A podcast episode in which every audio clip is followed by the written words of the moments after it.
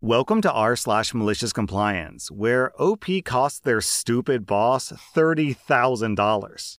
Our next Reddit post is from I Need a Tiny Llama. I was working a second job at our local small grocery and butcher shop a few nights a week to pay for my kids' activities. I was hired as a cashier. The person who did the end of day butcher shop cleanup and sanitizing quit. So instead of hiring someone for cleanup, the owners decided that the cashiers could just do it between customers. The owner sat in their office watching TV and screwing around, and when a customer came in, they could hear the doorbell ring. The manager would buzz the phone in the butcher area for the cashier to come check them out. When I came in for my shift at 6 p.m. and I was told about the new setup, I told them no. I was not hired to clean up the butcher area. I was hired to run the register and stock shelves. The owner then said that I would clean the butcher shop or consider myself fired, and they walked away. I said, fine, grabbed my things and left. Apparently, the owner thought that I had just given in and was in there doing the cleaning. So they buzzed the butcher area when customers came in for about two hours before someone told them no one was coming to check them out. The store's liquor area, cigarettes, and ticket scratchers got emptied out.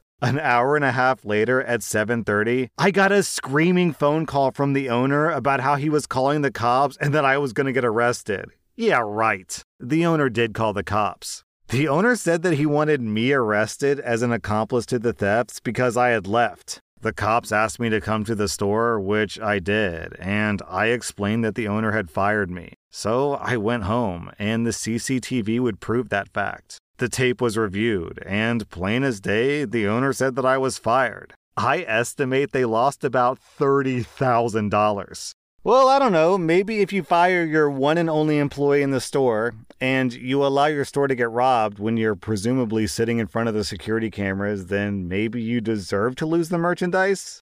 Our next Reddit post is from Terrible Fix. Maybe 10 years ago, I worked in tech support for a large cell phone company. Depending on the shift, we had vastly different ratios of male versus female employees. Anyhow, there was one shift where most of the floor managers, as well as the shift managers for the entire office, were women. I had only been working that shift a couple of weeks, but I knew that we weren't supposed to escalate unless it was really unavoidable. I get this caller who will not let me finish sentences and keeps interrupting me. Eventually, he demands a manager. I reluctantly transfer him and go on with my shift. The next day, Linda, the supervisor who took that call, comes to my desk and says, I need to talk about that escalation last night, and I'm thinking that I'm in trouble. Turns out the dude kept asking for higher supervisors and getting transferred all over the office, always to women. Finally, he loses it and goes, Don't any men work there? Cue Paul. Paul was a wonderful, gentle guy who was also very gay. He takes over the call and, in the most effeminate way possible, says, Hi, sweetie, this is Paul. How can I help?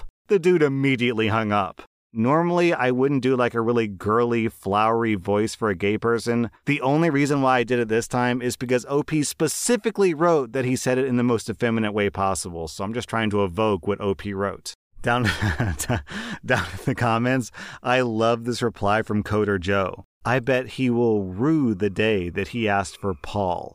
Our next Reddit post is from Rare Cheesecake. Some background. I'm a 27 year old woman who works in IT. I'm a well respected and known member of the IT party circle. So I'm not jaw droppingly popular, but people know me and I have a very good reputation. Also, I got to the point in my career when I wanted to give back, so I started mentoring others. Mostly, I mentored adults or those who were closer to me in age career advice, how to apply for different exchange programs that can boost their professional growth and improve their speaking and writing skills, the usual. But I'm always ready for a challenge, so I decided to try to mentor kids. It's not a secret that IT and STEM are increasingly popular right now, and more and more people want to get into the field. Therefore, there are myriads of boot camps, hackathons, and mentoring programs for all ages. So I signed up for one such program as a mentor. I would teach kids how to code with blocks, tell them what AI is, and how to develop an MVP.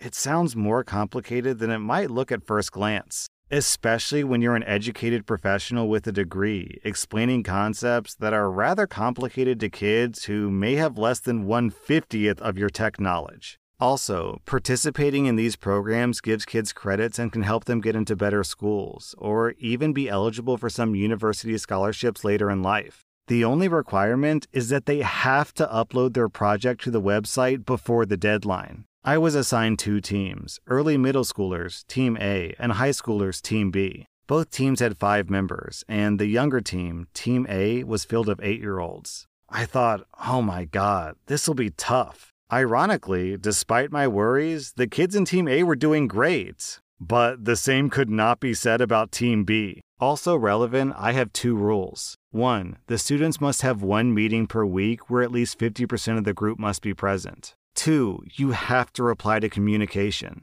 Team B started out okay, but then they started not showing up to meetings and leaving assignments read but unresponded to. I started prodding the students, reminding them not to miss the deadline. Eventually, the so called team leader of Team B, Sam, wrote this to me. Um, hi, OP.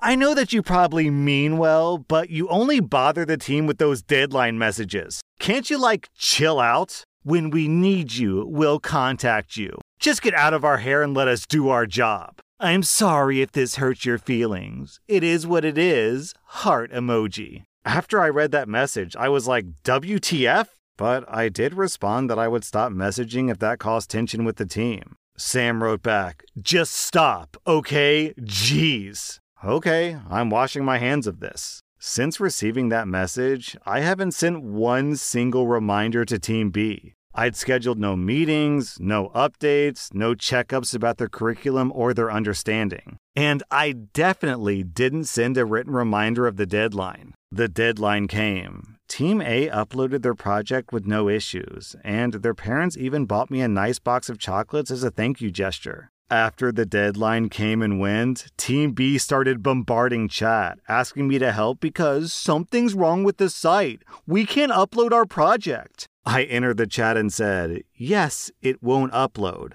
No, this is not an issue with the site. The deadline is passed, so if you try to upload it, it will only show you an error message. I warned you, kids. So they get no extra credits, no nothing. Team B tried to blame me, saying that as a mentor, it was my job to ensure that they would succeed. I reminded them that my job as a mentor is to provide support and guidance, to keep track of their progress and remind them of the deadline, which all of the above they, via Sam, asked me not to do. And since I respected their boundaries, I did exactly as they requested. They can sulk as much as they want. I have all of our communication in writing, so they don't have a leg to stand on when trying to accuse me of sabotaging them in the program. Tough luck, kids! Down in the comments, I like this response from Country Mouse. I mean, you did teach them a valuable lesson, even if it wasn't the one they wanted.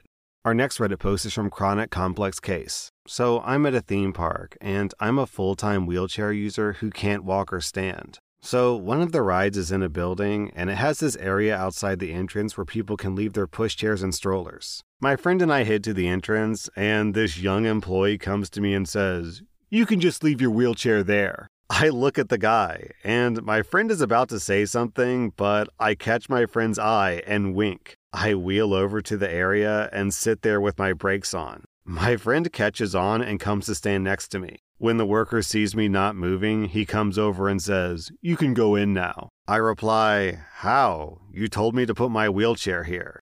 The employee, still not catching on, replies, Yeah, so you need to leave your wheelchair here and then go in and get it after. I ask him how that'll work, and he sort of blinks at me, confused, then walks over to a guest who had asked for some help. Another worker, a supervisor, comes over and asks me if I'm okay. I explained to the supervisor that that employee over there told me to sit here in my chair and then I could go ahead inside the ride, but to leave my chair here, but I'm confused because I can't walk or stand. The supervisor is mortified and tells me this is obviously not in the park rules. He told me that no one is ever asked to leave their wheelchair behind if they don't want to, and that I am allowed to go inside with my wheelchair. The first worker comes back over, and the supervisor asks him, What is he doing? The younger guy tries to explain himself, but pretty quickly he realizes that he was definitely in the wrong here. The guy finally puts two and two together and realizes that he can't stand or walk and is mortified.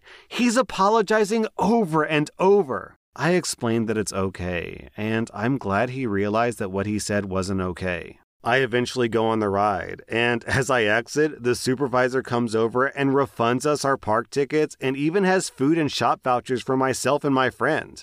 Our next Reddit post is from Lopsided Intention. Years ago, I worked as an assistant manager for a retail store in art supplies. My store was in a fairly affluent area, so we got a lot of bored housewives who dropped like 500 bucks on something because they wanted a hobby. So one year, the company offered a one day only coupon for Black Friday, and the store was swamped. Saturday was swamped, and Sunday was swamped. I'm running a register and trying to get people through as rapidly as I can when she arrives. We'll call her Debbie. Debbie throws three bags full of merchandise on my counter. I want to return all this stuff and rebuy it. Okay, can I ask why? I bought all this stuff on Friday at a store like 1500 miles away, and their tax rate is higher. So I want to return all of it and buy it here to pay lower taxes. Now hurry up. I've been driving all day and I'm tired. This is going to be a pain on a very busy day over a discount that will amount to like $2.50. I confirm with the manager who agrees that this is ridiculous, but we just need to do it. So I start her return, but the totals don't match up. So I have to call and talk to the on call support rep. He tells me that I can only refund my state's tax amount, not the other state's tax amount. The solution is to manually adjust prices until the tax and totals match. As I'm doing this, Debbie is complaining about how she's tired from driving, I'm taking too long, her dog, her feet, her back, whatever. But eventually, I get everything balanced and process her return. I say, okay, the return has been processed. It's about time. You'd be done already if you weren't so stupid. Now I want to buy it all again. Cue malicious compliance. The thing about art supplies is they can be small and in multitudes, and that's what she purchased individual pencils, brushes, pastels, sheets of paper, etc. Sure thing, ma'am, but I want to be absolutely certain that I ring everything up correctly since I'm so dumb. So, with a sweet smile, I take everything out of the bags and ring them up one by one. Of course, some stuff doesn't scan, so it has to be looked up. As I go along, she's getting more and more agitated. The insults get more frequent, and now everyone in the line is glaring at her. At last, everything is rung up, and I give her the total. Remember that coupon from the beginning of the story? That code has been pulled from the system. So the new total with the reduced tax rate is significantly higher than the old one. Debbie loses it and starts screeching. It's not even words at this point, only noise. Sorry, ma'am, but it looks like you used our exclusive coupon on Friday. Unfortunately, that coupon is no longer valid. Your new total will be such and such. She kept screaming, but eventually paid, snatched her items, and left. It was a good day to be retail. Our next Reddit post is from Ferdo. The owner of a small company issued me a company cell phone that I didn't need, and he felt that gave him an excuse to call me at any time, day or night, workday or not, with stupid questions. He kept giving those of us with company cell phones changing rules about using those phones. One rule was that we had to answer ASAP. Another rule was that we were not to talk on the phone while driving. We had to pull over and park, then answer and talk. So one morning I'm driving to work and I should get to the office about 15 minutes early when my phone rings. Morning traffic is heavy near the office, and it takes me some time to get out of traffic and park in a parking lot before I answer. He keeps the phone ringing the whole time. When I finally answer, he asks, Where are you? I tell him that I'm about 10 minutes from the office, but I had to stop and answer his call. He asks, Why aren't you here yet? I tell him again that I probably would have been at the office by now, but his call and rules have me sitting in a parking lot instead. I ask, What's the hurry? Is there an emergency? If I wasn't interrupted, I would have been in the office early. He, he responds, Why aren't you coming in? I remind him of his rule that I am not to answer his phone and drive at the same time. This type of stupid banter continues for a while until he gets tired. So he hangs up and I continue to the office, now about 15 minutes late. when I get to the office, the owner meets me and demands that I give him back the phone. He says that I don't deserve it. Hooray! Now he's unable to keep calling and bothering me. About a week later,